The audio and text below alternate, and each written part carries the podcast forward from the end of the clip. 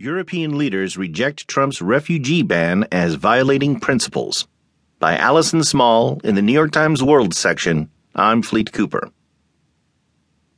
Reflecting mounting European anger and astonishment at President Donald Trump, several countries on Sunday rejected, sometimes in blunt terms, his ban on all refugees and the citizens of seven Muslim majority countries entering the United States.